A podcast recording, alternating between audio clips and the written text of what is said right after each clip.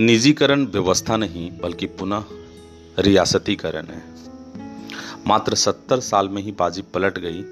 जहाँ से चले थे, उसी जगह पहुँच रहे हैं हम। फ़र्क सिर्फ़ इतना है कि दूसरा रास्ता चुना गया है और इसके परिणाम भी ज़्यादा गंभीर होंगे।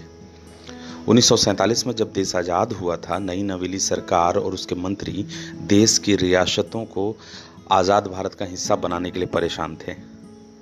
तकरीबन पाँच सौ बासठ रियासतों को भारत में मिलाने के लिए साम, दाम, दंड, भेद की नीति अपनाकर अपनी कोशिश जारी रखे हुए थे, क्योंकि देश की सारी संपत्ति इन्हीं रियासतों के पास थी।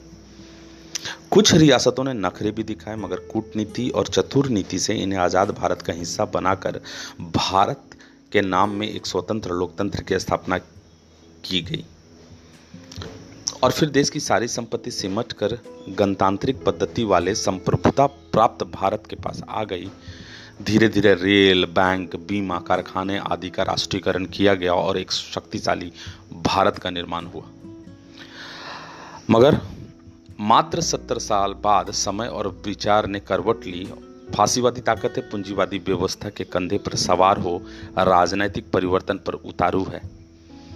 लाभ और मुनाफे की विशुद्ध वैचारिक सोच पर आधारित ये राजनैतिक देश, राजनीतिक देश को फिर से उन्नीस के पीछे ले जाना चाहती है, यानी देश की संपत्ति पुनः रियासतों के पास। लेकिन ये रजवाड़े कुछ ही पूंजीपति घराने और कुछ बड़े बड़े राजनेता होंगे।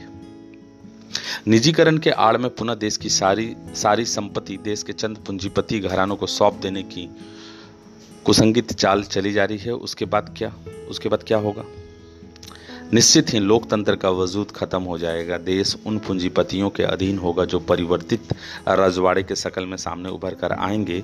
सादे, शायद रजवाड़े से भी ज़्यादा बेरहम और सख्त, यानी निजीकरण सिर्फ़ देश को उन्नीस के पहले वाले दौर में ले जाने की सनक मात्र है, जिसके बाद सत्ता के पास सिर्फ़ लटहती करने का कार्य रह जाएगा।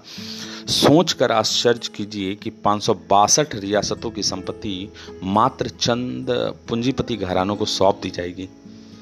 ये मुफ़्त इलाज के अस्पताल, धर्मशाला या पियाऊ नहीं बनवाने वाले जैसा कि रियासतों के दौर में होता था। ये हर कदम पे पैसा उगा ही करने वाले अंग्रेज़ होंगे या उससे भी बुरे।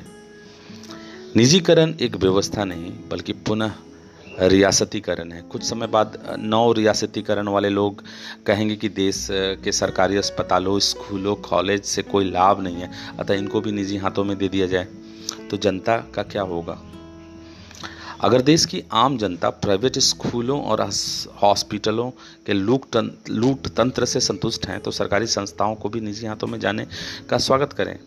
हमने बेहतर व्यवस्था बनाने के लिए सरकार बनाई है, न कि सरकारी संपत्ति मुनाफाखोरों को बेचने के लिए। सरकार घाटे का बहाना बनाकर सरकारी संस्थानों को बेच क्यों रही है? अगर प्रबंधन सही नहीं है तो सही करें। भगाने से तो काम नहीं चलेगा, या भागने से तो काम नहीं चलेगा। यह एक साजिश के तहत सुनियोजित तरीके से किया जा रहा है। पहले सरकारी संस्थानों को ठीक से काम ना करने दो, फिर बदनाम करो, जिससे निजीकरण करने पर कोई बोले नहीं, फिर धीरे से अपने आकाओं को बेच दो, जिन्होंने चुनाव में भारी भरकम खर्च की फंडिंग की है। याद रखिए, पार्टी फंड में गरीब मजदूर किसान पैसा नहीं देती। पूंजीपति देता है और पूंजीपति दान नहीं देता, निवेश करता है। चुनाव के बाद मुनाफे की फ़सल काटता है। आइए विरोध करें निजीकरण का। सरकार को एहसास कराएँ कि वो अपनी जिम्मेदारियों से भागे नहीं, सरकारी संपत्तियों को बेचे नहीं। अगर कहीं घाटा है तो प्रबंधन ठीक से करे। वैसे भी सरकार का काम सामाजिक होता है, मुनाफाखोरी नहीं।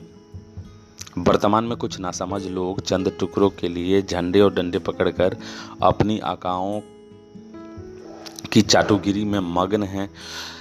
क्या यह बता सकते हैं कि यह अपने आने वाली पीढ़ी को कैसा भारत देंगे? आज जो भी हो रहा है, यदि हम उसको आँखें मूंद देखते रहें तो याद रखना कि उसके कत्ल पे मैं चुप था, मेरा नंबर आ गया। मेरे कत्ल पे आप भी चुप हैं, अगला नंबर आपका है। वक्त है, अभी भी हमको अपने आने वाली पीढ़ी को गुलाम होने से बचाना है। नमस्कार, मैं अरशद अली, इन कुछ लाइनों के साथ आपके लिए। विचार करें, विचार आवश्यक है।